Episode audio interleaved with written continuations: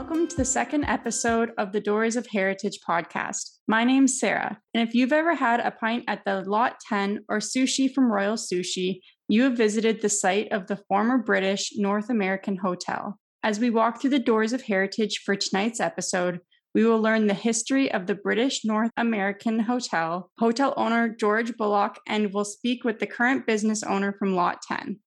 Hello, my name's Cindy, and for this podcast, local historians Robert Honor and Stephanie Pouget Papak will provide an overview of the British North American Hotel.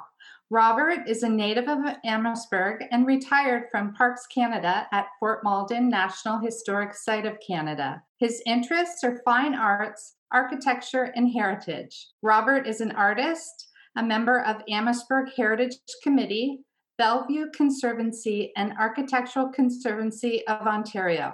Stephanie is a historian who studied history and education at the University of Windsor. Her current research examines culinary history, local history, and the history of sexuality. She works in museum curation and is a member of two historical committees.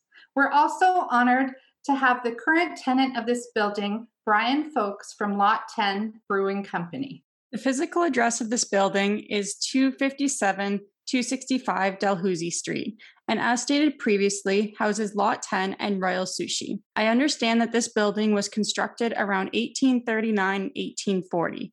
Was there earlier activity at this site? Yes, there was. In November of 1798, Captain Hector McLean, the commanding officer of the garrison of Amherstburg, assigned the lot to William Fleming and his wife, Archange. They housed their large family in a one-story squared timber house measuring 22 feet by 15 feet. During the War of 1812, William Fleming was a sailing master in the provincial marine and was so connected with the British military, and his house was destroyed by the Americans during their occupation of Amherstburg in 1813 and 1814. By 1834, Thomas Paxton owned the property, and on April 12, 1839, Thomas Paxton conveyed the lot to George Bullock. And what do we know of George Bullock? We first hear of George Bullock as Quartermaster Sergeant Bullock of the 15th Regiment in 1835. He purchased his discharge from the Army after a military service of 11 years, the last 7 being here in Canada. George Bullock was known as a tavern keeper and had probably been working at a tavern prior to 1839. He is associated with Jean-Baptiste La Liberté, who owned the Liberty Hotel on Murray Street, and it is a good possibility that Sergeant Bullock had been engaged at the Liberty House. Now, there is a story that the militia used a log building on this site as their officers' mess during the Upper Canadian Rebellion of 1837 and 38. The existing building was built in 1839-1840, so it would seem that this mess building was removed when the hotel was built. However, it's likely that George Bullock was the keeper of this inn in 1837, and that locals called it Bullock's Tavern. His son and daughter both have left their memories. In the late 1830s, a man by the name of Patrick Fitzpatrick was tried and eventually hung for the rape of Bullock's young daughter. He was hung on October 9th. Although the year conflicts between 1837 and 1838, most sources say 1838. Maurice Sellers was a hired hand of Bullock and shared a room with Fitzpatrick. Fitzpatrick was convicted on the testimony of Bullock's daughter, who stated that she recognized the voice of her attacker. Research suggests that Fitzpatrick was visiting Amherstburg but was a resident of Detroit. Fitzpatrick was in his late 20s, and during his trial, several character witnesses suggested that it could not have been him. This included his priest. He was convicted and hung. Sellers was also a witness at the trial and said that he did not hear anything of the attack. Approximately 3 years later, Sellers confessed on his deathbed that he was the one who attacked Bullock's daughter. Professor Emeritus Thomas Coffey from the Department of Sociology at the University of Michigan, the Flint campus, completed research on the subject and created a documentary, Trial and Error, which was produced by WFUM-TV in the early 1980s. According to the website of the State Bar of Michigan, Fitzpatrick's case, along with another case involving a man by the name of Simmons, were the motivators for the abolishment of capital punishment in the state of Michigan. In 1846, Michigan's penalty for first-degree murder was changed from death to life in prison without the possibility of parole. Coffey suggests that Fitzpatrick's quick judgment could be related to the detest for Irish Catholic immigrants in the early 19th century.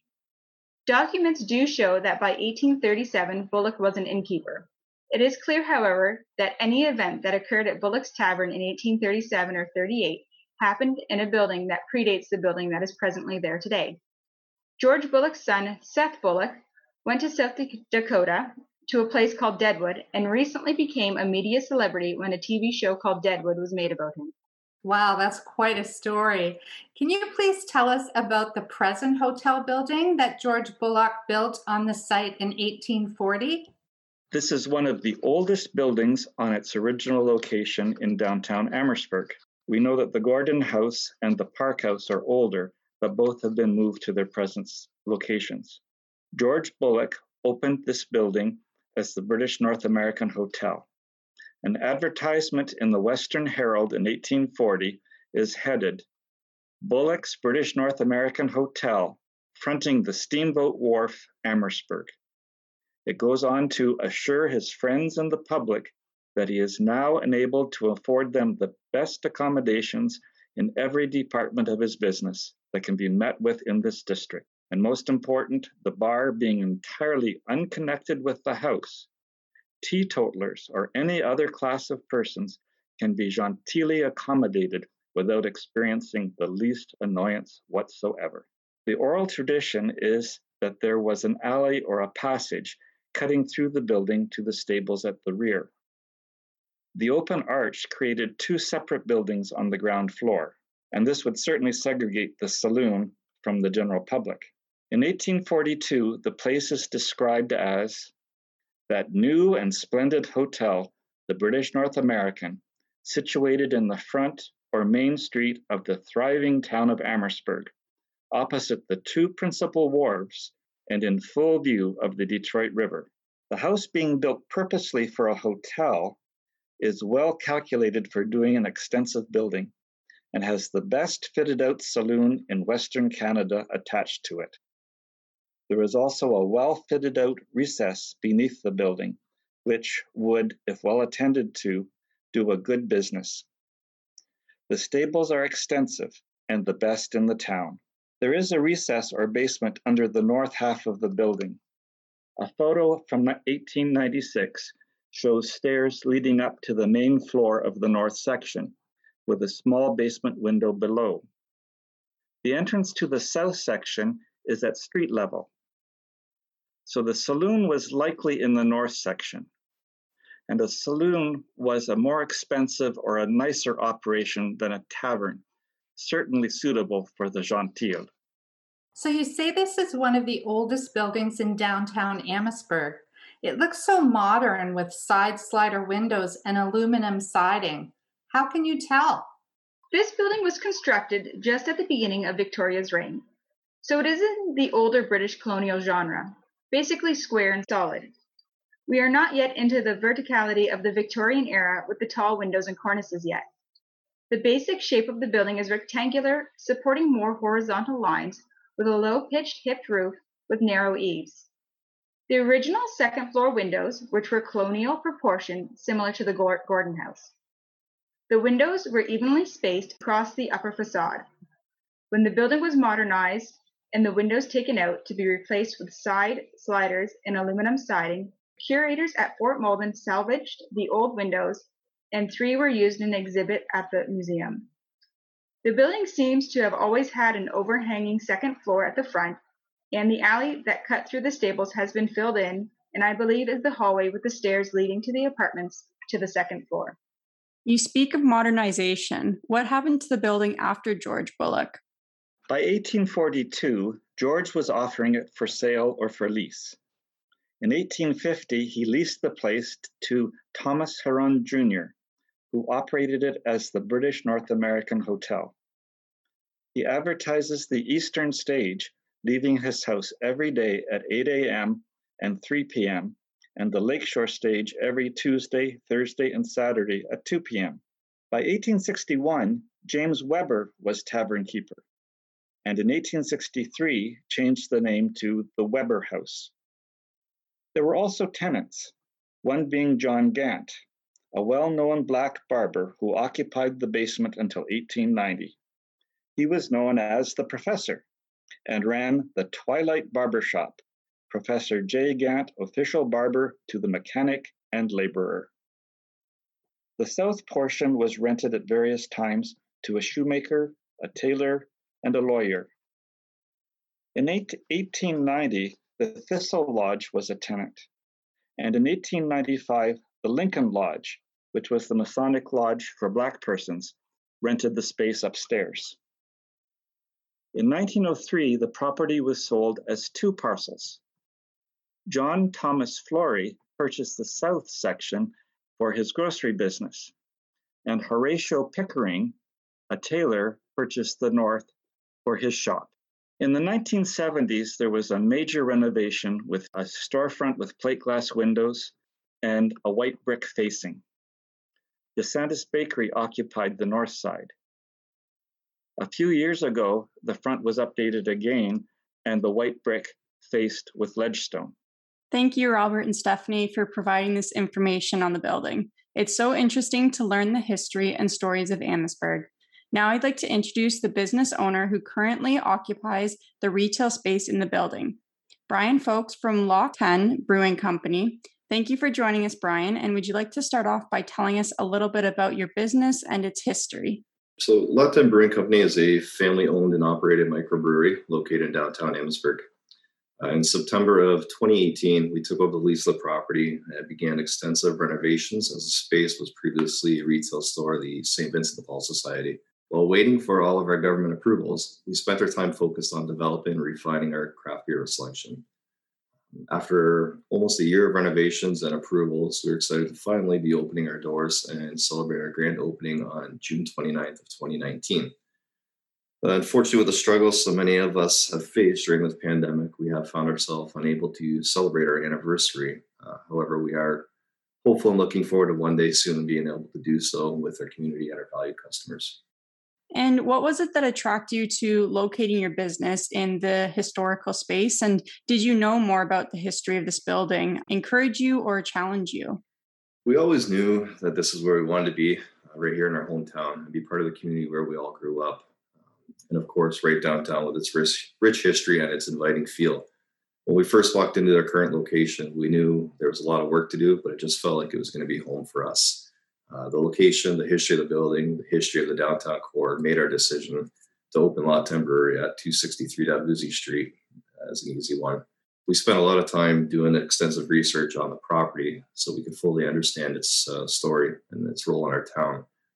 We wanted it to be part of who we are. If you visit Lot 10, you'll see the amazing mural that was created throughout our location. We were fortunate enough to have worked with a truly accomplished artist, also from Amherstburg, Dylan White, whose interpretation of the rich history of the town and the building can be seen throughout the brewery. Well, you've certainly done an amazing job with the brewery, Brian. In these difficult times, you've alluded to this a little bit with the pandemic and the business shutdowns. Can you tell us just a little bit about your experience with the residents, the business community, the Heritage Committee, the Chamber of Commerce, the Town Council, or anyone else you'd like to mention? Just let us know what you've experienced with the town. So the pandemic has been incredibly hard for all small businesses to stay ahead and continue to operate with so many restrictions in place. The support from our customers has been amazing. We could not have come this far without the support of everybody, local and far. It's been pretty humbling for us to see the support that we have garnered in such a short time. We have shipped beer all over the province of Ontario. Everybody supporting local. A lot of the local committees and businesses in Amherstburg have done a great job supporting the buy local and pushing that message for all businesses, as we all need to support our local businesses, employees, and our community right now.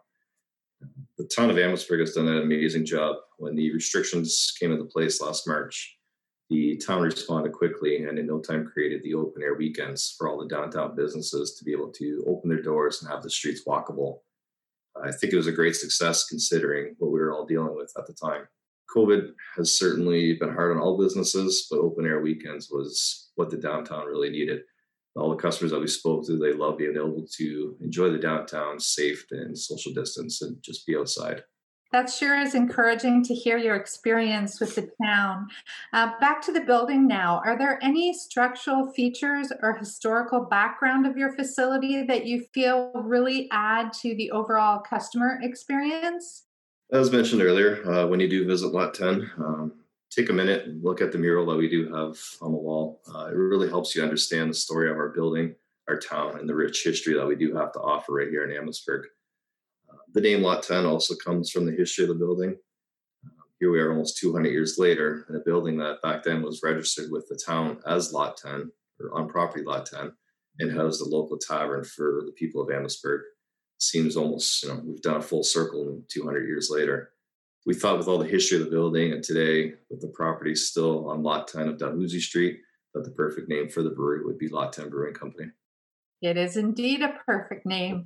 Have you seen benefits to being in the historical district of town? Yes, for sure. I think there is benefits to being in the downtown core historic district. The town tourism department does an amazing job every year with bringing events to the town and creating a buzz and really spreading the word about Amherstburg. From festivals and big events, when we're allowed to again, to the self-guided walking tours, we've definitely seen the effort spent pay off in foot traffic and interest from so many people on the history of Amherstburg. People are excited to visit. Amazing. And is there anything unique you'd like to share with our listeners about your business? So at Lot 10, we currently offer 10 beers on tap, ranging from our staple brews to our seasonal twist. We always have something for everyone. Our brewmaster, Tammy, does an amazing job. We just did a small batch release called Captain Nutter Butter with its rich chocolate peanut butter twist. It was a fast hit and sold out on our first weekend. We also recently acquired our own canning machine and are now offering all of our beers available in cans as well as howlers and through kegs. Our tasting room does offer a full menu as well, from paninis to flatbreads, charcuterie boards to nachos. We do flight tastings. We have a sampler of 4, or we have a shareable sampler for couple, we say, as it has 10 samples on it, so you can try all of our beers. And we're all about family and supporting local. We can't wait to once more fully open back up again and have everyone come back and enjoy our beer, our local wines, our food, play some board games, watch the entertainment, and of course, we always have Pop Shop for the kids. And how can people find your business online and connect with you? So you can check us out online at our website, which is www.lot10brewery.ca. Find our retail store link there where you can pre-order beer, swag, gift cards, and more. We also are currently open for retail and curbside pickup on Fridays from 12 to 5 and Saturdays from 12 to 4. This is only our lockdown hours right now, so that will change once we get out of restrictions. We even offer free local delivery to Amherstburg residents on Wednesdays and all of Windsor-Essex County on Saturdays with a $40 minimum purchase. You can also follow us on Instagram at Lot 10 Brewery or on Facebook, Lot 10 Brewery. Stay up to date with all of our current hours, any new beers, releases, and hopefully get back to posting some events soon. And if anybody listening to the podcast does hear this, mention it to us when you're in for your next retail purchase, and we'll give you 15% off your next order. Perfect. Thank you, Brian. And does anyone here have any questions for Brian? When you were doing the renovations to open the building, did you come across anything interesting structurally or in the building from the old days? So we did find a few hidden gems, I guess we call it. We did find back kind of stuff between walls in a back room, the old saloon doors, which we have taken the doors and used them as kind of a art piece on the one wall. You'll see where we have all of our swag. You'll see the old kind of doors hanging there, and that's from back in the old saloon. And we also, in one of our offices, we ripped out a wall, and the old mixer from DeSantis Bakery was hidden behind the wall. It was too big and too heavy. It's all made out of cast, so they had left it there for us. So a few little hidden gems. Wow, that's really interesting. That's kind of fun stuff to know. Okay, well, and if that's all of the questions we have, we want to thank our listeners for joining us today. We hope that you've enjoyed learning the history of the British North American Hotel building. Thank you to all of our guests for providing these interesting information on the building, and we hope that you've enjoyed walking through the Doors of Heritage with us. Until next time.